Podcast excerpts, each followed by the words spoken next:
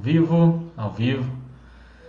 Boa noite, pessoal. Boa noite a todos os ouvintes, os, todos aqueles que estão assistindo aqui na Baster.com, nosso chat de segunda-feira. Hoje um chat diferente, com um assunto diferente, é, trazendo aqui o Bumblebee, Jorge Bastos, aqui como nosso convidado, e o meu caro Cenezino, para falar sobre shopping center, né? Falar não sobre shopping center no sentido de investimento especificamente do mercado de capitais, como Multiplan, Vinci, é, XP Malls, não. A gente vai falar do shopping em si, a estruturação de um shopping, o que, que é analisado, como que é feito todo o estudo por trás da, da criação de um shopping center, o tempo que leva, como que é feito. E aí o Jorge, que é um especialista na área, vai falar aqui para gente. Então isso vai agregar muito para vocês que investem, seja em fundos imobiliários, seja em ações da, do setor de shopping center, para vocês entenderem melhor o produto shopping, como que ele é, todos os riscos por trás, tudo que é estudado, tudo que é feito, porque não é simplesmente chegar lá e construir um prédio, colocar um monte de loja, como o Jorge vai explicar. Alguns já tentaram isso, né? Vocês devem conhecer talvez em cidades médias ou até grandes, gente que simplesmente ergueu um, um puxado ali com um monte de loja, chamou de shopping e tentou fazer funcionar e não deu certo. Por que, que não deu? O Jorge vai falar um pouco com a gente sobre isso aqui. Vai ser bem legal. Vou deixar ele e o Cenezino aí se apresentarem, falarem um pouco mais para a gente começar o nosso assunto principal. Fala aí, Cenezino. Boa noite, pessoal. É mais um, uma grande satisfação estar aqui com, com o Bumblebee Jorge Bastos, o Fernando aqui em mais um, um capítulo nosso aí desse estudo sobre os shoppings. E hoje o, o Jorge vai falar, como o Fernando já adiantou, de um, um ponto que muitas, muitos de nós não têm a menor noção, né? De como e por que aquele shopping está ali, como é, o que, o que é, embasou todo, toda a, aquela construção e às vezes por que, que aqueles shoppings ao longo de tantos anos continuam dando certo. Essa é uma das coisas que o, o Jorge vai ajudar a gente a, a, a começar a entender. Boa então, noite, pessoal. Estamos aí juntos mais uma vez. É, espero que estejam todos com saúde, é, cumprindo aí a quarentena.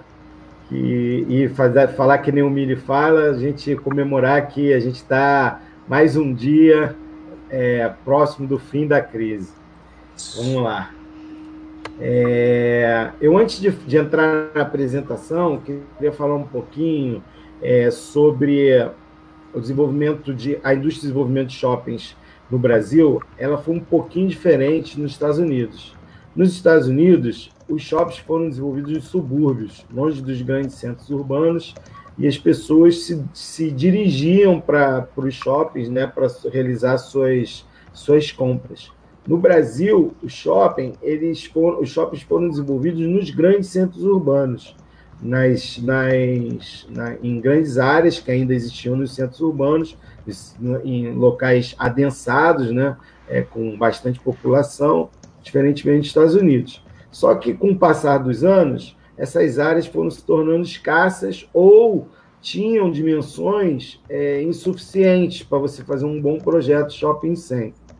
É, e aí você começou a perceber shoppings com mais de dois andares, que não é o ideal, é, shoppings verticalizados, quando os shoppings de maior sucesso é, normalmente não são shoppings tão verticalizados, tem, eles são mais extensos, compridos, né, com dois, dois pavimentos em geral, é, e o que, que aconteceu? Veio acontecendo isso, os terrenos se tornando cada vez mais caros, a conta, a viabilidade econômica não fechava, e naquele período do, da economia do boom das commodities, né, houve um, um, um, é, um movimento de interiorização dos shoppings. Os, as, os, shoppings começaram a ser construídos em shoppings em cidades menores, com, com população população menores do que se fazia habitualmente, né, fora dos grandes centros urbanos.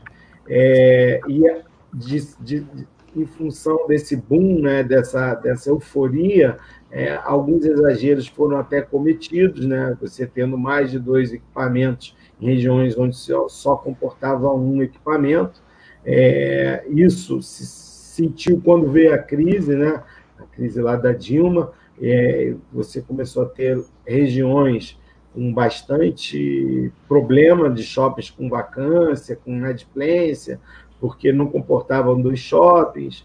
É, e aí, com essa crise, houve uma retração, a, a área a, parou de se desenvolver shopping, né? É, diminuiu drasticamente, né? de fazer que a gente, chama, a gente chama de greenfield, né? quando você começa do zero, e as empresas focaram, começaram a focar em readequação dos seus portfólios. Tem aí a BR Malls que reduziu drasticamente seu número de shoppings, é, e a focar em revitalização e em expansão dos shoppings, dos shoppings existentes, shoppings maturados, shoppings é, que nem a BR Malls fala que é o shopping core, né, tipo core. É, e hoje a indústria de desenvolvimento do zero está meio que paralisada, mas um dia isso retoma. Né? É, e aí eu vou entrar na apresentação. É, um, um, o desenvolvimento do shopping ele pode levar de quatro a cinco anos, tá? É, entre você começar a estudar, a identificar, prospectar uma, uma localização, né? Na, na verdade, as grandes empresas de shopping elas já têm mapeado onde elas querem estar né? mas a dificuldade de você encontrar é, terrenos nessas áreas nobres é muito difícil. É... Vou dar dois exemplos no Rio de Janeiro. É, você tem um em Niterói e outro na Tijuca, onde, em ambos os casos, a BR Malls está lá sozinha. Não tem área, não tem terreno para você fazer. E os terrenos que tem são terrenos complicados, difíceis de você conseguir desenvolver um shopping que venha concorrer com esses equipamentos que já estão lá e estão consolidados.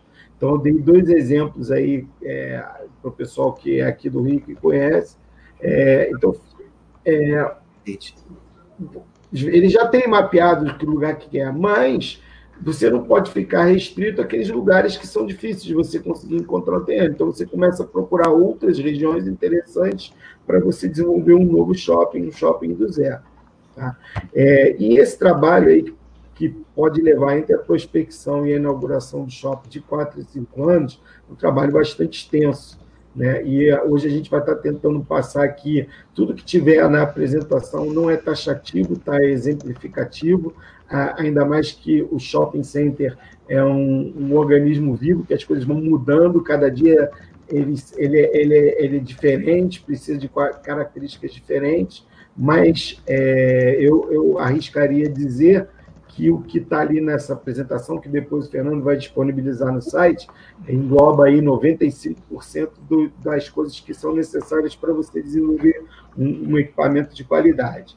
É, e, é, por exemplo, vou dar um exemplo, o evento do Covid-19, com certeza, as empresas que são desenvolvedoras de shopping center, que fazem shoppings do zero, do sai do terreno e entrega o shopping pronto, é, vão incluir novas é, práticas no desenvolvimento de shoppings voltados para questões de pandemia, é certo, de segurança, de, de segurança que eu falo sanitária, preocupações que não existiam nova, um novo marco aí na história. Então, além de estar preocupado com as novas formas das pessoas consumirem, são as preocupações que as pessoas vão ter em fre frequentar lugares de, de, de, grande concentração de pessoas. Então, isso já vai ser um ingrediente a mais nos novos shoppings que vão ser desenvolvidos daqui para frente. É, então, assim, é uma coisa dinâmica, é, a, a, apresentação ela não é, é, ela é exemplificativa, tá? não é taxativa, não é só isso, pode mudar, algumas coisas podem é, deixar de existir, não fazer mais sentido, é, tecnologias que venham substituir coisas que se faziam. Bem, é, então vamos, vamos entrar aí na apresentação. Vou colocar. Obrigado, Jorge. Só para esclarecer, quando você fala em boom de commodities, Jorge, você está falando é. daquela época do início do primeiro governo Lula, né? 2004, Exatamente. 2003, aquele período Exatamente. em que Exatamente. a China comprou muito, enfim. Isso aí. A demanda aumentou, a Vale do Rio Doce vendeu. O que, que aconteceu? A economia ela foi no, no Brasil foi colocada para frente através de incentivo do consumo, né? Com Bolsa Família, né? injeção de dinheiro e é. os shoppings foram foram é, é, privilegiados com isso, porque Nada melhor para o varejo do que dinheiro no bolso das pessoas para consumir, né? É. Ótimo. Vamos lá, vamos para a apresentação. Aí.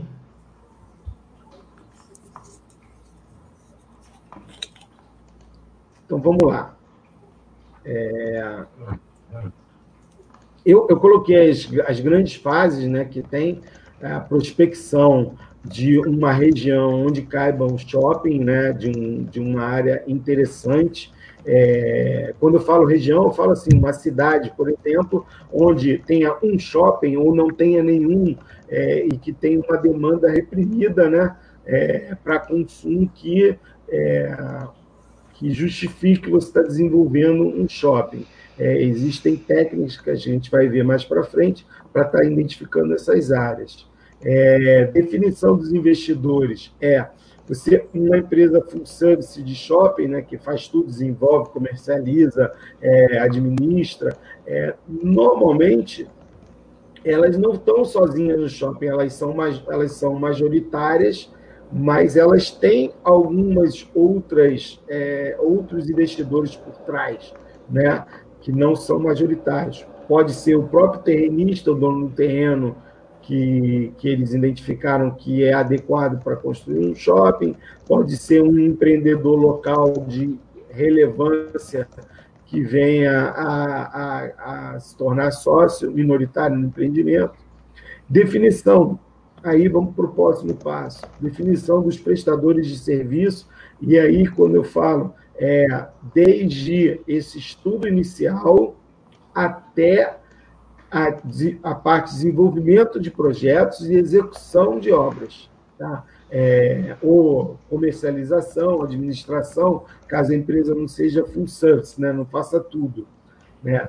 Do diligence, que é a diligência do terreno, né, imobiliária do terreno onde vai ser construído o shopping, das empresas que vão participar do empreendimento, para saber se elas têm restrições que venham impedir, por exemplo, um financiamento, ou se tem capacidade financeira para suportar um investimento. Um shopping aí vai de 300 milhões a 500 milhões de investimento, então não é para qualquer empresa é, entrar num projeto desse vulto. Né?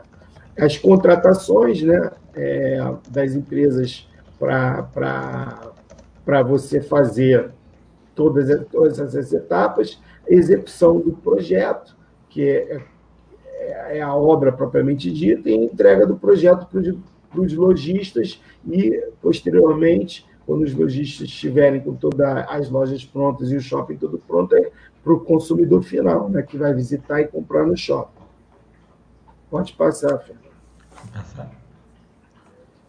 Falou, é, né? Então, o que, que eu chamo de prospecção? É identificar oportunidades para o desenvolvimento de shopping center, ou seja, cidades que, que tenham demanda reprimida para desenvolver um shopping, que, que pode, ela pode ter ou não ter shopping, e se tiver, ainda caber mais um. Né?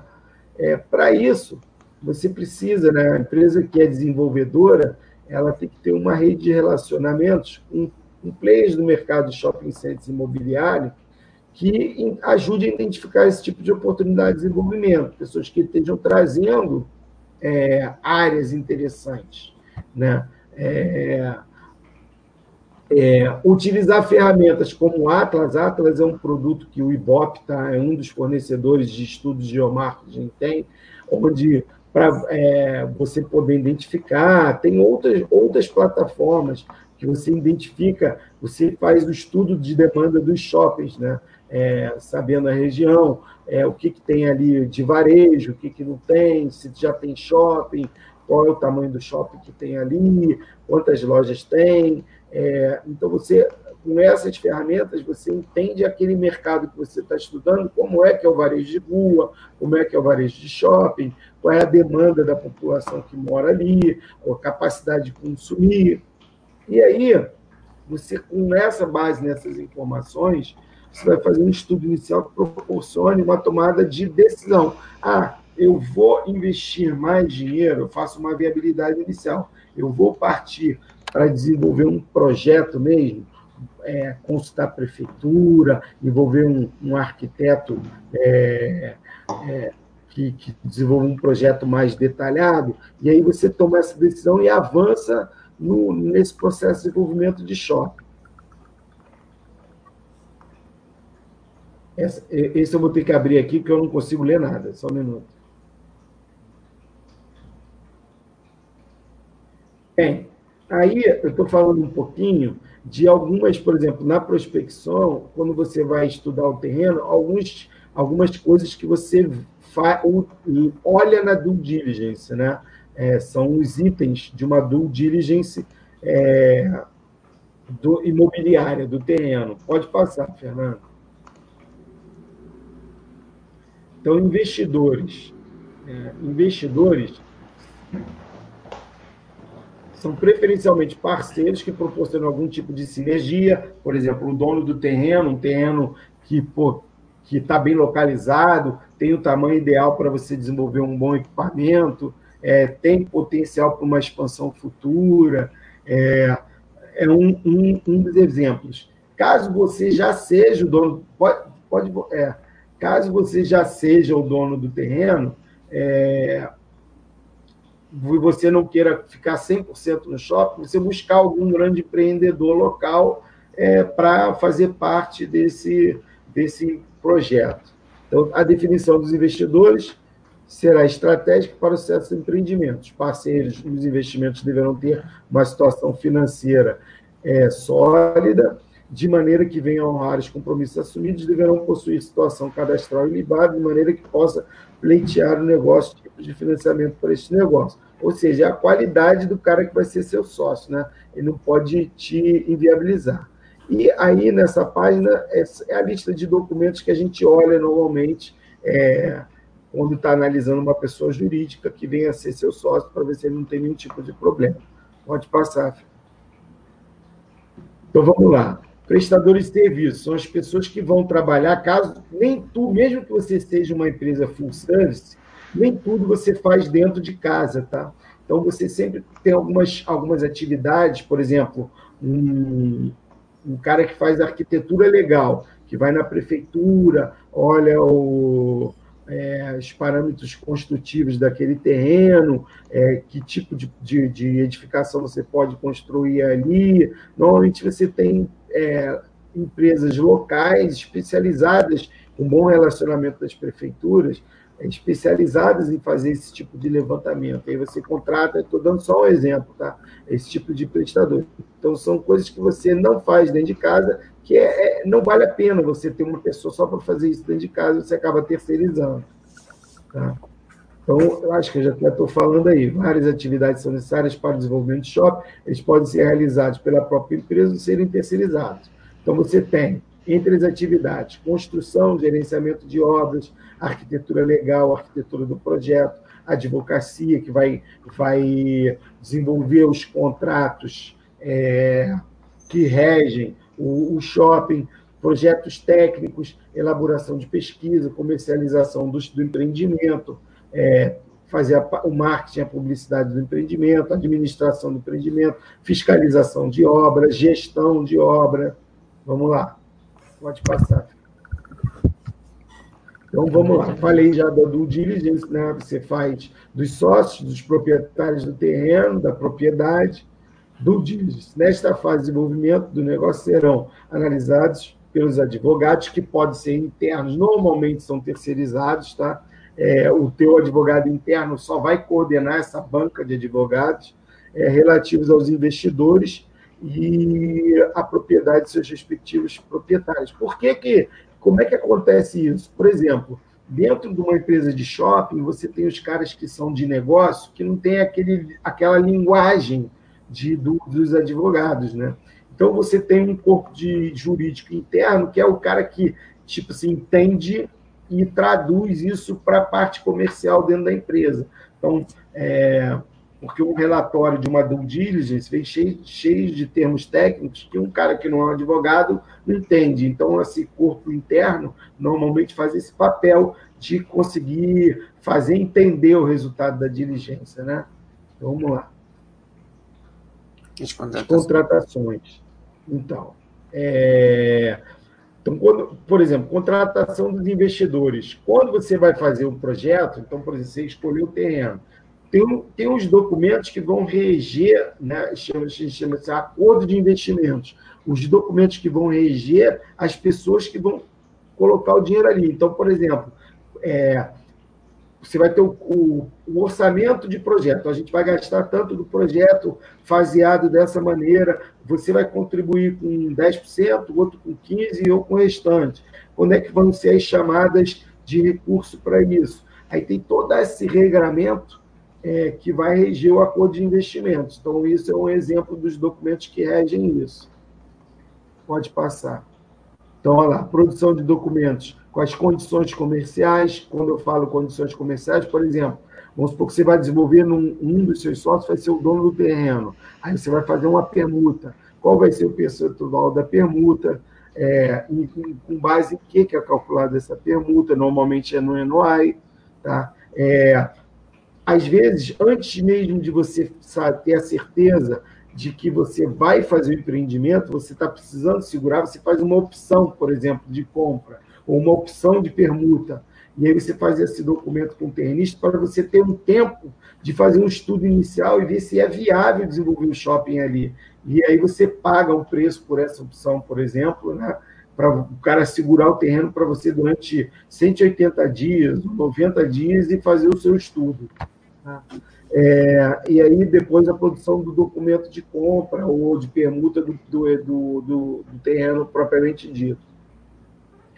E aí depois você tem os documentos né, do próprio empreendimento. Você vai ter que constituir uma SPE para você fazer a obra, que vai ser a proprietária do shopping. Então, por exemplo, eu dei no exemplo ali, três, três investidores. Esses investidores vão ser sócios na SPE e ela vai ser dona do empreendimento. Prestadores de serviço, o contrato de cessão de direito de uso, que é o que chamam de luva, contrato de locação, é normas gerais, condomínio edilício, regulamento interno, tem vários documentos que regem o empreendimento. E só para explicar para o pessoal, a SPE é uma sociedade né, com um objetivo específico. Né?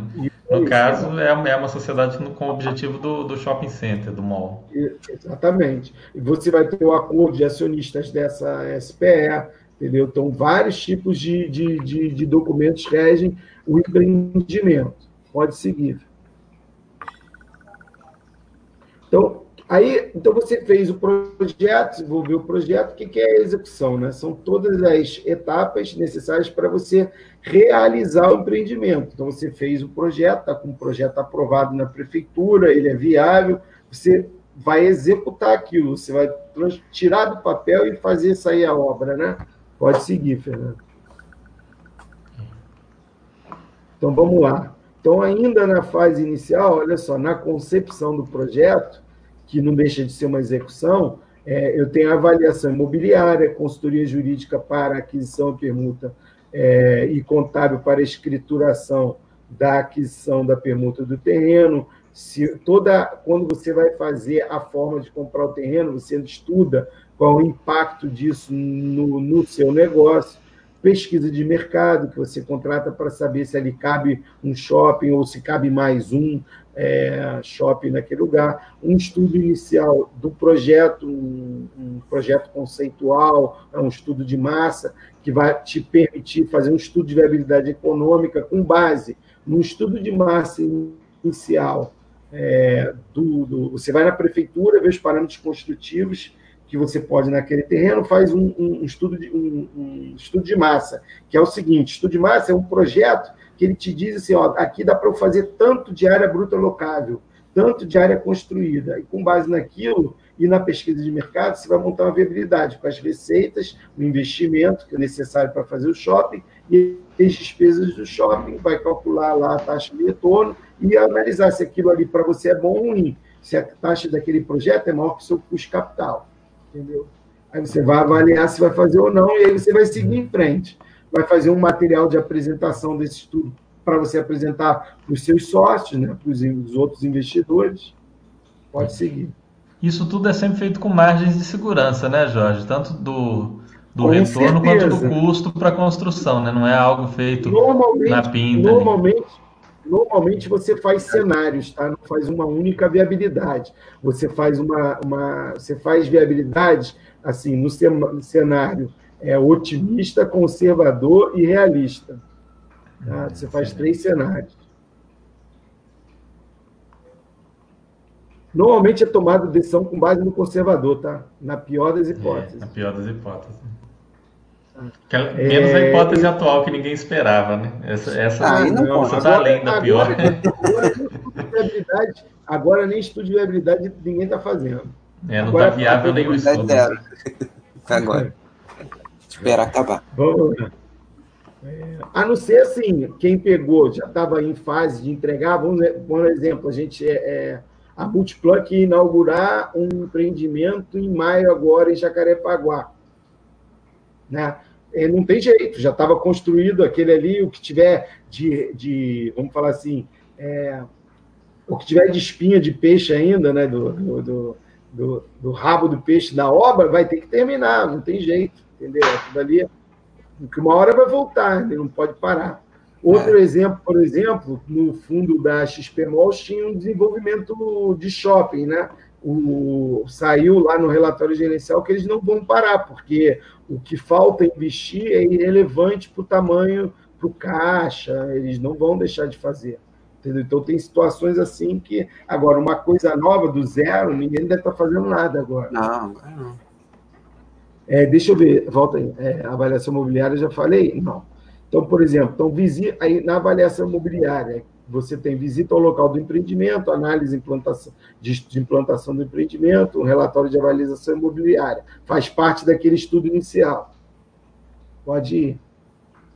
Aquisição de terreno. Aí você faz consultoria jurídica para saber que tipo de documento você vai fazer, se é melhor compra, permuta, o que, que é melhor, como é que você vai contabilizar isso dentro da estrutura da SPE, da empresa, porque normalmente quando você vai vai fazer a transação do terreno, você ainda não tem nem a SPR. Você faz uma transação intermediária e tem várias maneiras de fazer.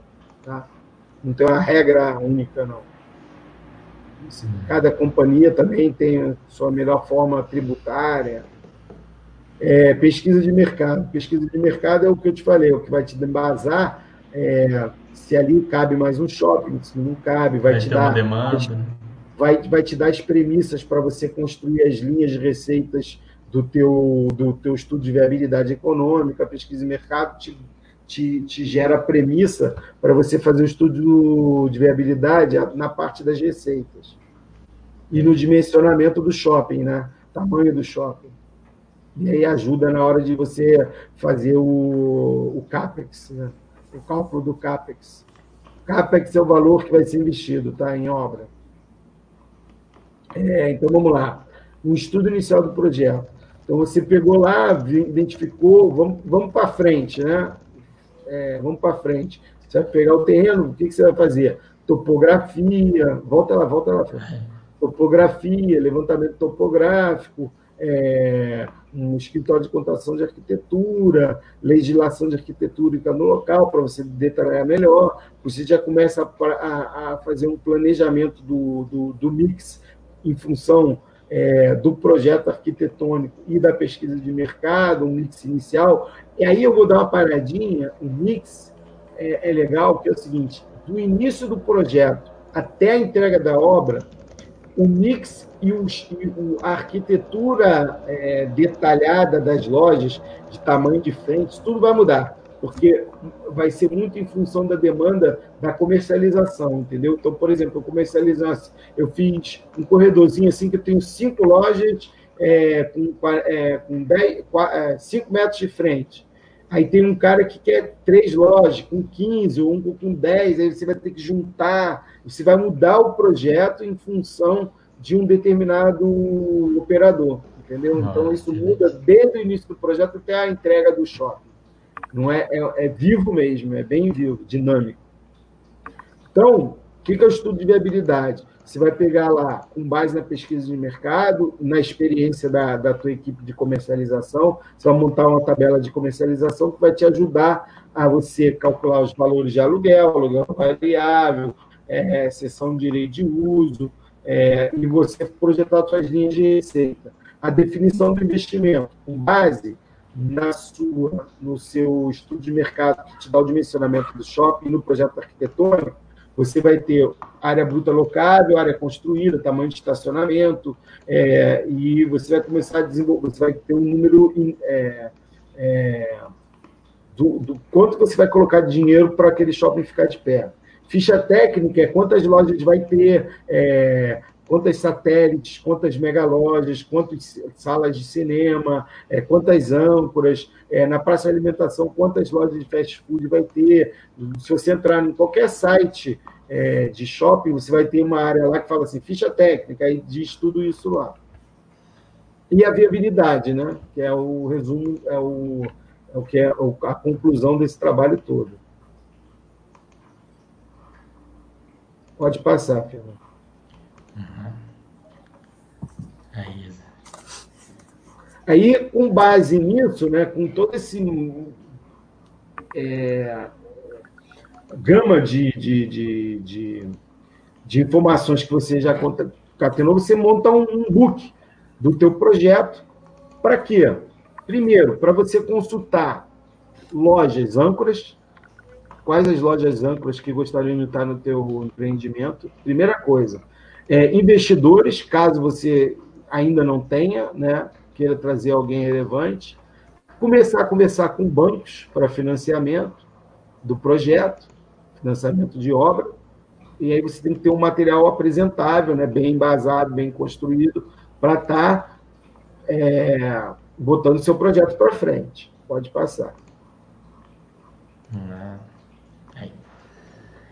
E aí, Passada essa fase inicial, quando a gente começa a detalhar lá, a gente já está numa fase mais avançada de projeto, é, eu diria, chamaria de anteprojeto, você começa a ter os projetos técnicos. E aí a lista é monstruosa. Projeto arquitetônico, sondagem, contenção. Eu não vou ler todos, né? Depois o pessoal lendo coisa. E vamos lá, mais, tem uma outra página aí. Tá? Então você faz todas essas linhas, por exemplo, outras coisas que tem ainda na fase de desenvolvimento são os licenciamentos.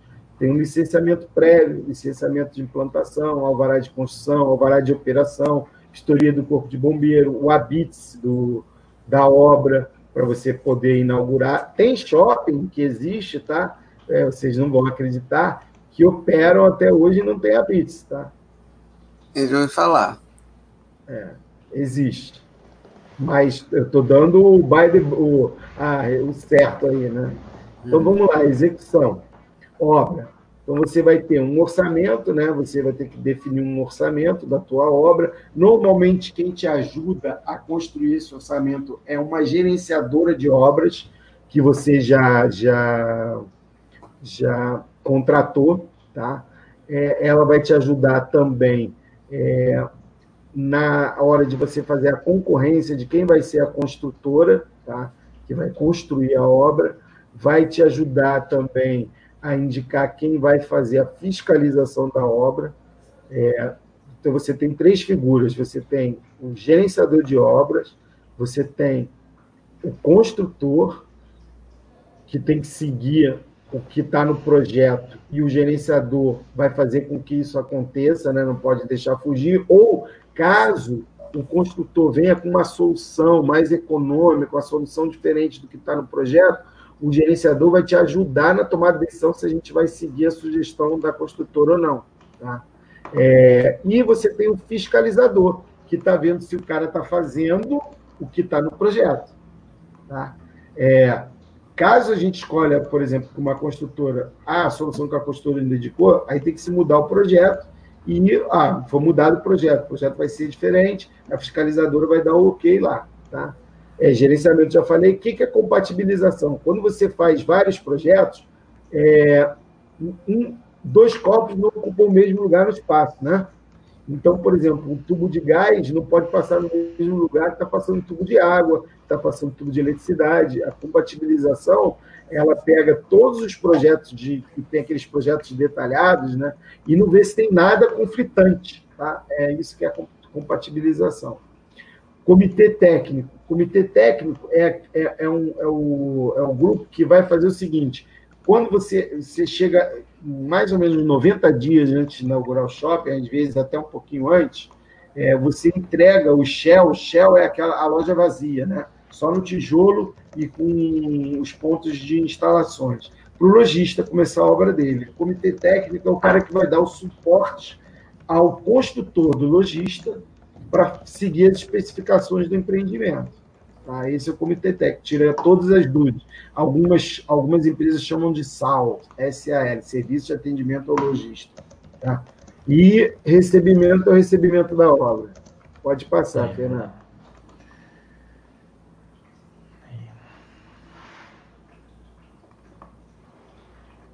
Execução.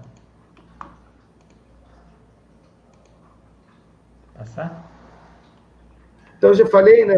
Contratação, orçamento, cronograma, o cronograma físico, financeiro, é, o, que, o quanto que você vai desembolsando ao longo do tempo e o que, que você vai executando da obra. Então, execução. E são várias coisas que você tem. Ó. Demolição, tiver alguma construção no terreno.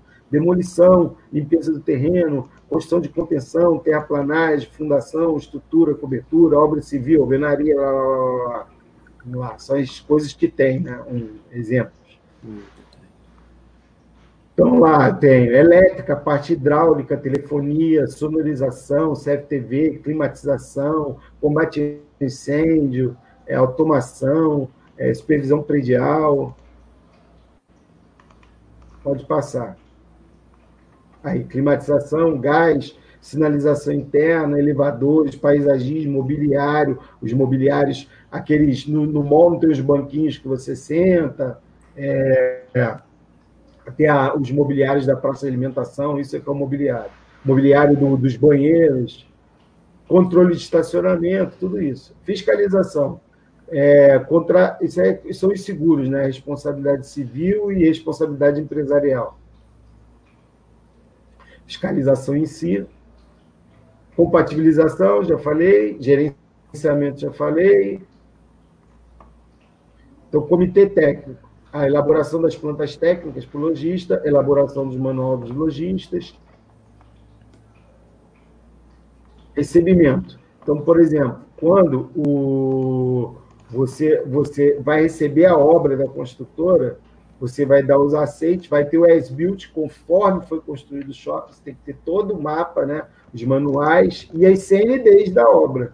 Né? Você tem que estar com a sua obra toda regularizada para você não ter problema lá na frente pô, problema de financiamento, problema de quando você for fazer uma expansão, um, uma etapa anterior não atrapalhar a etapa futura. Então é importante estar com todas essas coisas em mãos quando a, quando a obra se recebe a obra, né?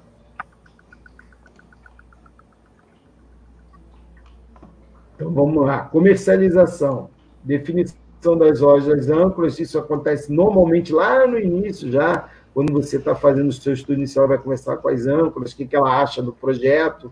É, o empreendedor normalmente escuta muito a âncora, se ali é um bom lugar.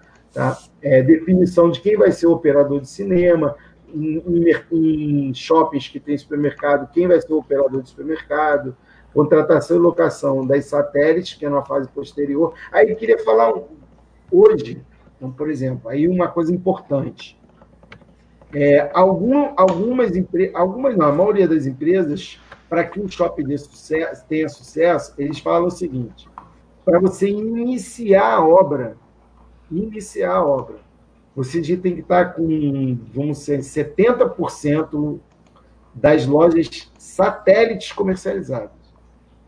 As cinema, âncora e mega loja já tem que estar comercializada para não dar problema de você ter uma vacância alta lá na frente. Você começar a fazer o shopping sem ele estar tá comercializado. Por quê?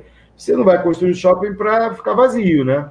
Então, assim, então, nesse período que eu te falei inicial, de dois anos aí de estudo, dois anos, é, dois anos, dois anos e meio, você já tem que ter conseguido comercializar seu empreendimento. Para você tocar uma obra que aí pode durar 18 meses, 24 meses, dependendo do tamanho do porte do shopping. Entendeu? Então, é um ponto importante aí de a gente falar de comercialização. Gestão. Ah, tá. Isso é, é a parte de administrativa do shopping. Porque um shopping, você, dependendo do tamanho do shopping, né, um shopping que nem o Barra Shopping, se você for na área de administração da, do, do shopping, você toma um susto. Parece uma empresa.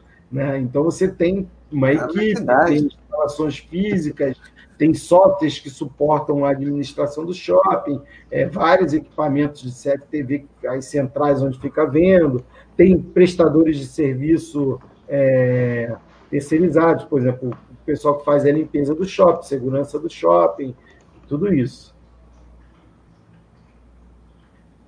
Então, olha lá, a entrega do shopping ela é feita de duas formas, né? Então, assim, a, você tem, é, quando você entrega para o lojista fazer a obra, ele termina a obra, você praticamente já está com o seu shopping todo pronto, né? É, tá, a tua parte lá como empreendedor já está chegando no final. Quando os lojistas acabam, é, a gente vai e faz a inauguração, né? Para o público.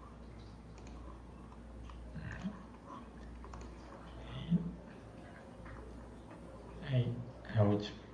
Entrega do. Deixa eu ver aqui, é a última.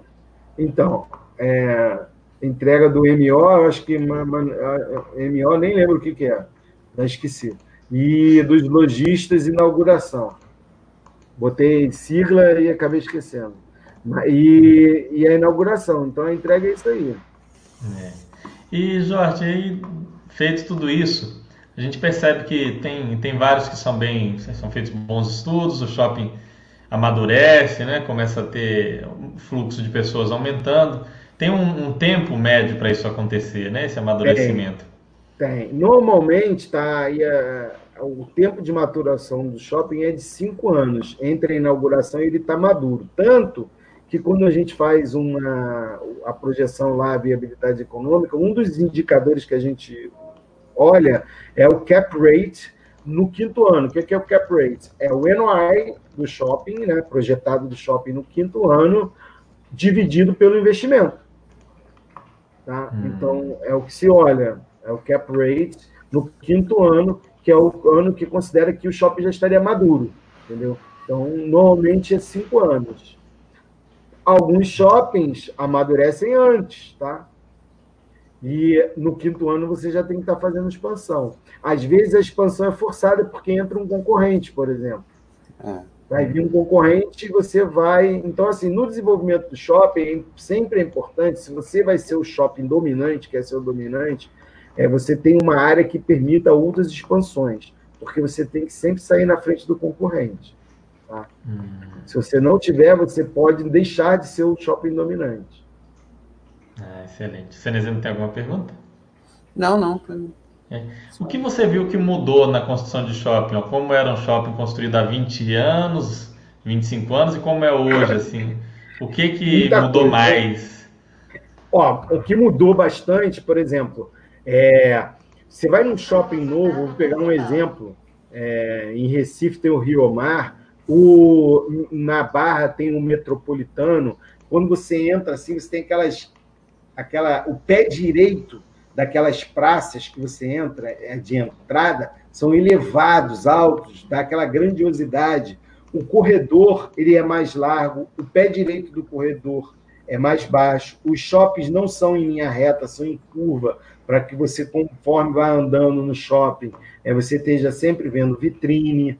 É, a quantidade de clarabóia, de luz artificial, é, é, você ter corredor, partes do shopping que sejam ao ar livre, que você esteja é, é em ambiente natural, né? É, é, você tem shoppings com bastante áreas verdes, cobertura de teto verde, ó, espaço para você fazer horta na, no telhado, telhado verde, você reuso de água, é, captação de água de chuva, uso de água, captação de água de chuva, é, eles chamam de LEED, né, que são aqueles empreendimentos sustentáveis, né, de, é, tem, então, assim, além das características que dão o aspecto de conforto para o cliente, tem essa parte de sustentabilidade.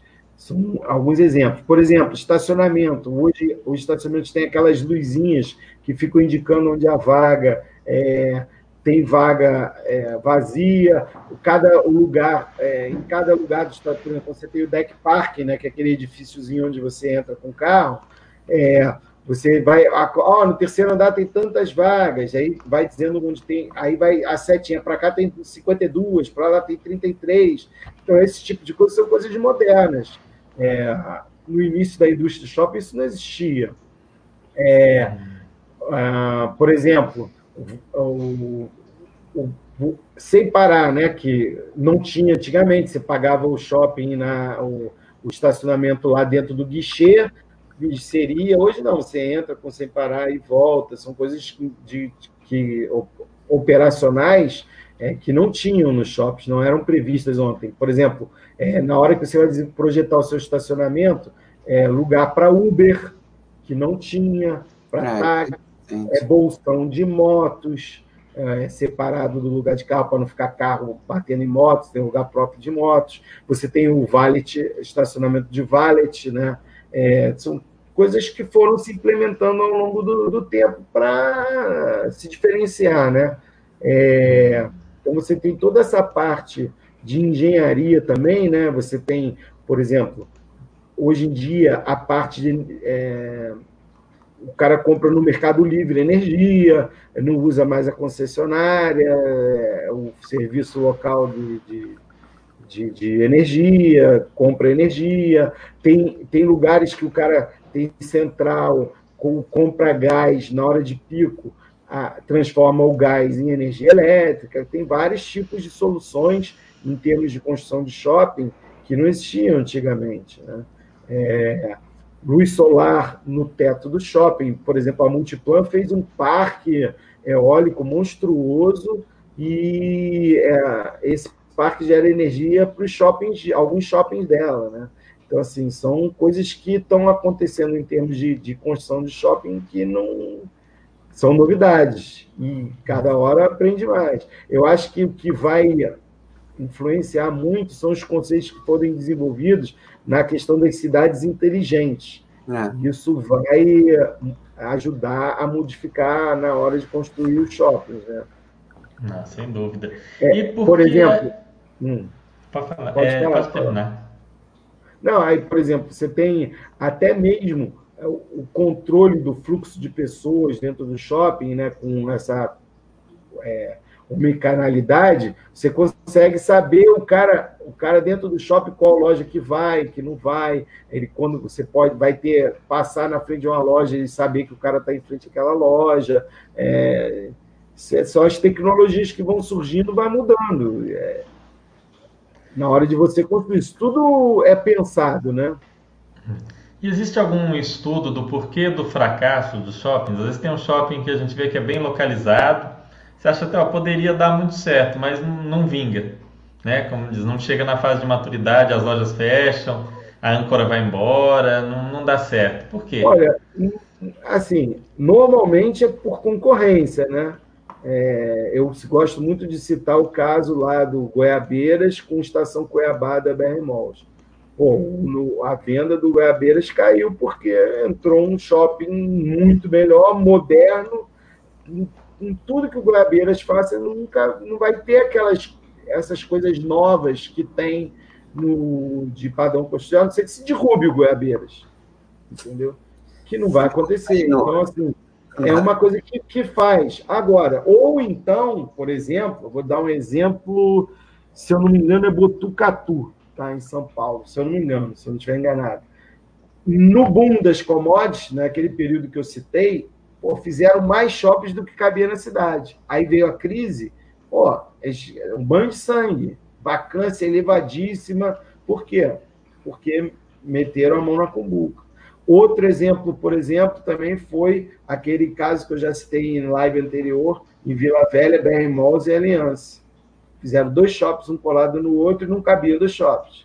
Aí teve uma, um, um, um na, na, na, na no balanço da aliança, na fusão lá, por causa desse shopping lá de Vila Velha. Porque não cabiam dois shoppings. Entendeu? Aí o sucesso é isso: é, é o cara ousa, arrisca demais, não tem o conservadorismo necessário, entendeu? É, perfeito. E assim, quando você vai para uma área que já tem um shopping estabelecido, você tem que ir como dominante. E aquele que não for o dominante tende a. Mas também não. Mas, por exemplo, vou te dar um exemplo diferente. tem lugares que cabem, é. mas shoppings é. de perfis. Na Zona Oeste do Rio, é enorme, né? Tem O é. Rodrigo Coelho até estava explicando isso para a gente na, na live que ele deu aqui. Lembra? Vou te dar um exemplo. Madureira Shopping Rio, no Rio, quando inaugurou o Norte Shopping da BR Malls, que não era BR Malls, cara, foi um, um horror. As vendas no Madureira Shopping Rio caíram e o shopping é ruim até hoje. Por quê? Ficou cercado. O Madureira Shopping Rio não tem área primária. Né? O que é área primária? Aquela área imediata ali, com bastante moradores, né? residências, que te dá aquele consumo daquela primeira área. O Madureira Shopping Rio não tem. E você ele é cercado pelo, pelo shopping Carioca, Shopping Norte Shopping, Sulacap, é, vários shoppings em volta, Jacarepaguá também tem shopping. É, e aí Madureira se tornou um fracasso, entendeu? Não é um shopping bom. Por quê? Cercado, mal, mal localizado, entendeu? Não pensaram para frente. Então, assim, é, tem que estudar muito a localização, cara. Localização é o é fundamental na hora de você desenvolver um shopping. Hum, perfeito, é, é um é a localização e eu vejo que o padrão arquitetônico também, né? É, como você falou, a construção mais moderna, né?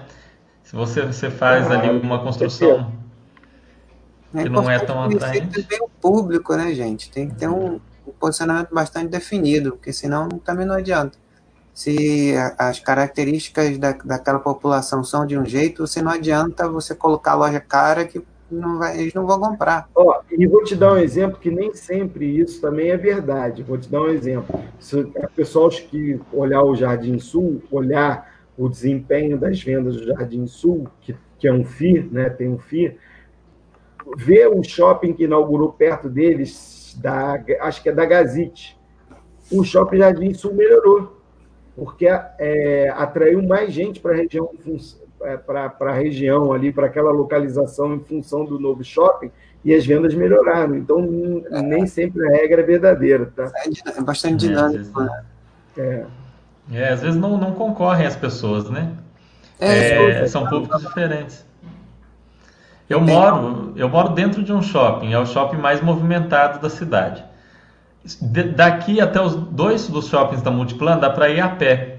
Só que são públicos totalmente diferentes. Aqui é um shopping mais simples, mais popular. Fica muito cheio, mas o Diamond Mall, que é um dos shoppings da, da Multiplan, vende muito mais. É o shopping que mais vende na cidade em, em termos por metro quadrado, né? Não é por metro quadrado, é, é o que ganha aqui. Fernando, provavelmente o seu shopping aí é um shopping para o dia a dia, aquele shopping de, de conveniência, de você resolver uma coisa rápida. Só que quando você quer fazer um programa diferenciado ou ter uma opção maior de compras, de umas é, é, coisas ah, de melhor qualidade, você vai lá no Diamond.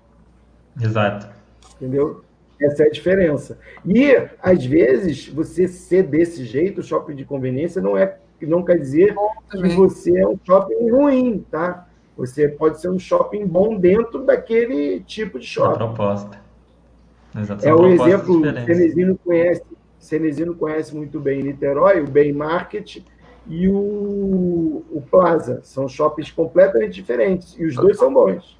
São. Só que cada um tem a sua especificidade. Exato. É, isso é muito interessante, porque às vezes dois shoppings no mesmo lugar dão certo, porque tem um público diferente, foram bem planejados. É igual você falou, um é para o pessoal que está passando, é para o pessoal do dia a dia, o outro é para um programa mais caro, para um ticket médio maior, pessoal com maior poder aquisitivo. E às vezes você põe um só num local, mas ele é tão desconexo com aquele lugar que ele não dá certo, sendo que ele nem às vezes nem tem uma concorrência muito grande. Tem o caso do Pampulha Mall aqui em Belo Horizonte, ele fica num lugar que é entre o Del Rey e o Minas, só que é longe dos dois, então daria para ele dar certo, mas ele é um shopping que deu totalmente errado, não tem nada mais aberto. Ele foi o primeiro lockdown, acho, do país, foi ele, que já tem uns 10 anos, que ele está lá só com o cinema funcionando. E uma outra coisa que diferencia também, que é assim, você tem casos de shoppings vendidos, tá? que o cara faz o shopping, incorpora e vende as lojas. E aí, cara, esse shopping é fracasso na certa. Por quê? Porque você não tem o mix, não é planejado. Você não. Então, cada um abre a hora que quer. Aí o cara. É, ah, hoje é, eu vou abrir 11 horas. Não tem uma regra de funcionamento única, não tem um padrão de funcionamento. Entendeu? Então, assim, os shoppings que a gente chama de shoppings vendidos normalmente não dão certo. E os shoppings alugados, que você tem um, um único dono ou um grupo de donos, né, com percentuais diferentes, são shoppings que tendem a, a, dar certo porque você tem uma administração centralizada. Você tem regras, você tem que abrir naquele horário, fechar naquele horário. Durante o dia não pode passar carrinho no mall, a obra tem que ser realizada à noite, é, e assim vai. É, é interessante. Realmente, eu não sabia dessa diferença entre o vendido e, e o alugado. Realmente, o vendido, cada um é proprietário, faz o que bem entende, não segue as regras, né? É, eu lembro desses, desse tipo vendido, mais aqueles, aquelas antigas galerias, como de loja. Não, mas você, por exemplo, na, ba na Barra, na Barra, ali o Downtown, que até o XP Malls comprou aqueles blocos onde tem o cinema, tem muitas lojas vendidas. É, no Downtown ele... tem da América, que fica ao lado do, do downtown, que é totalmente vendido. O cara que está administrando hoje está fazendo um, um, trabalho hercúleo de recomprar tudo para poder que o shopping é muito bem localizado, é, é, o conceito é legal, mas o fato de ter sido feito com lojas vendidas não, não dava certo. Cara. E aí eles têm tentado recomprar as lojas, um grupo lá, para poder ficar uma administração centralizada e melhorar o empreendimento. Né? Tomara que eles então, consigam. Tem casos, vários casos.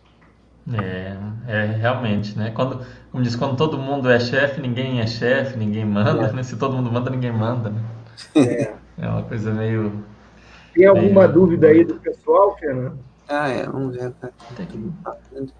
Vamos ver aqui, a Denise. Denise está em todas. O vídeo não aparece aqui, o chat do YouTube está desativado. Ué, que coisa. Fica estranho. Que tá aparecendo? Não, o chat do YouTube está desativado, mas aqui está aparecendo para mim.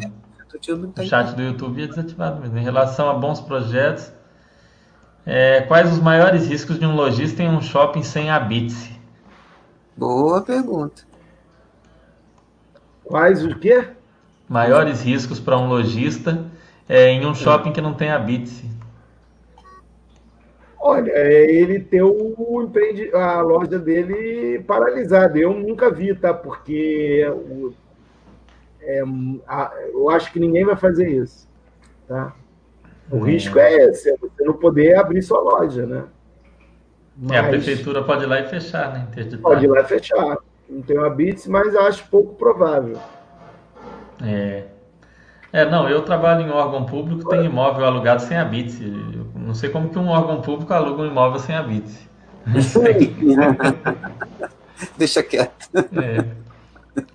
E ainda porque, é cara, um... olha só, ele não tem habits, mas é relevante para o órgão público, ele está funcionando, cara. A história é, é, essa. É, a lógica é essa do interesse público.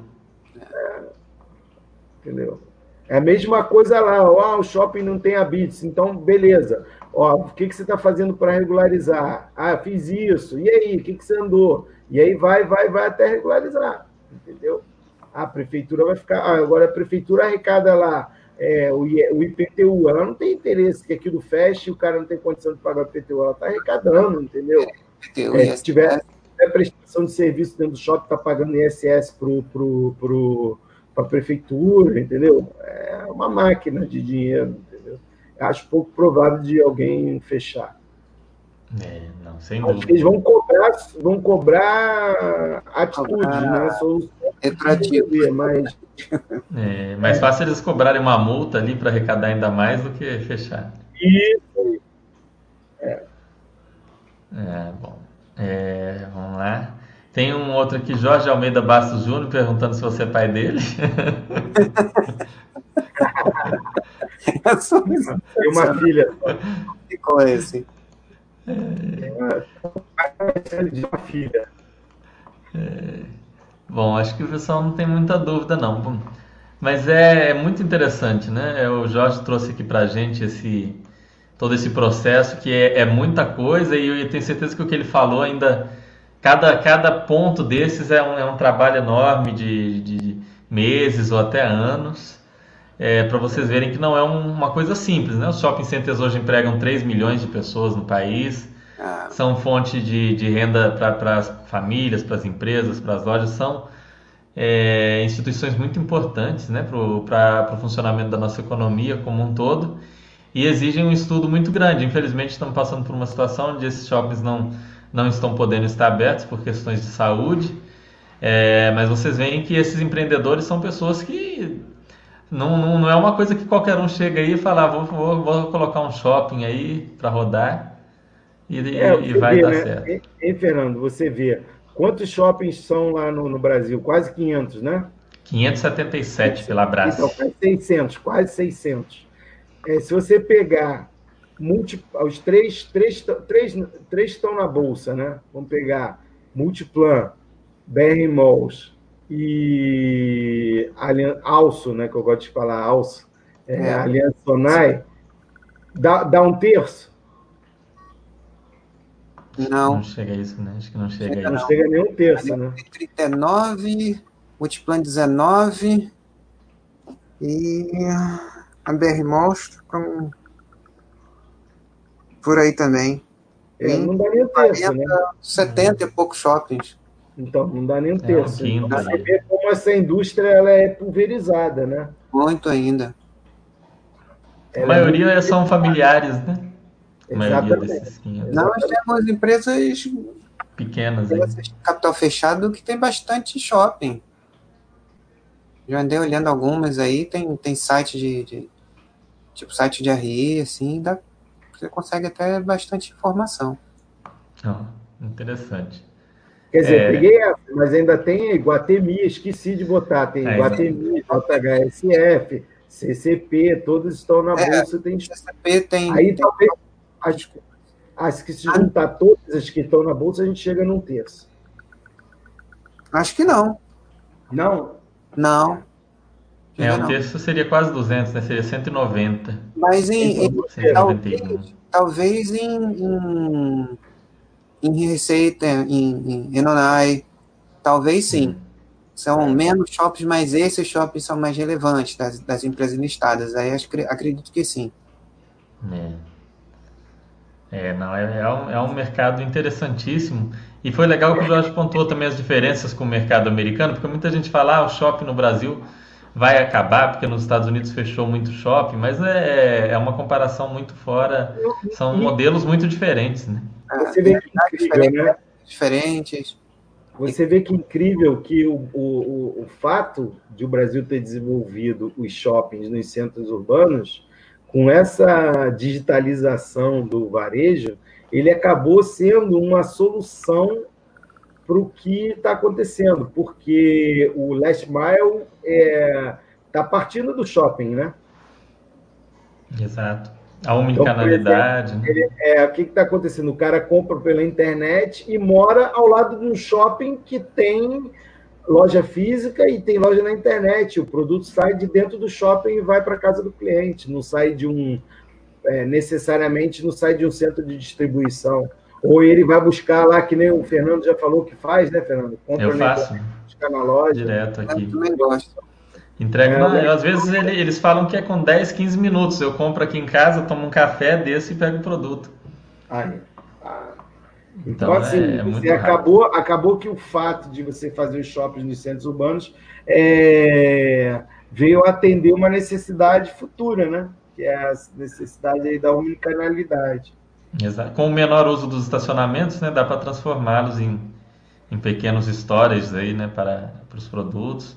Cada vez menos o pessoal usando carro no, nas regiões centrais, urbanas. E, e, o estacionamento é, um, é relevante no faturamento dos shoppings, né? até hoje. É. Se você olhar lá detalhado na linha de estacionamento, tem uma representatividade no negócio. E, e não, não vai, assim, por mais que diminua, não vai deixar de ter, porque as nossas cidades não são planejadas e as pessoas não têm lugar onde estacionar carro. É. E elas usam o shopping como estacionamento. Muitas pessoas é, vão resolver problema em algum lugar que tem shopping, param no shopping, vai resolver o seu problema, depois passa no shopping e resolve algumas coisas no shopping também. É, o, o Boulevard Shop, que é da Aliança aqui em, aqui em Belo Horizonte, ele é, é o, ele fica onde tem a Torre Boulevard do KNRI lá, é, é uhum. o shopping da Aliança. E ele é um shopping que se você for lá, o estacionamento é enorme, mas se você for lá à tarde, à noite, num dia de semana, qualquer dia, não acha vaga, é muito difícil achar. Aí. Mesmo o estacionamento sendo enorme, é muito difícil achar vaga. Sempre muito cheio. É, porque tem o pessoal que usa a Torre Boulevard, usa o estacionamento de lá, e tem o pessoal que vai fazer compras e tal. Então a receita de estacionamento eu imagino que seja bastante relevante né, naquele shopping.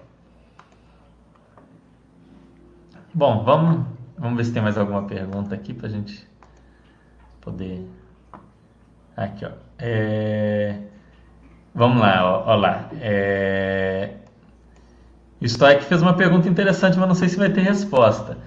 É, não sei se já discutiu na dúvida, nessa dúvida a gente não discutiu. Stoic. No atual cenário, é mais caro para o shopping se manter fechado ou abrir e ficar vazio. Quer dizer, se ficar vazio, é óbvio que abrir e ficar vazio fica mais caro, mas e abrir com aquele movimento baixo, o que que fica mais caro? Né? A gente tem o Floripa, por exemplo, Florianópolis, que abriu, né?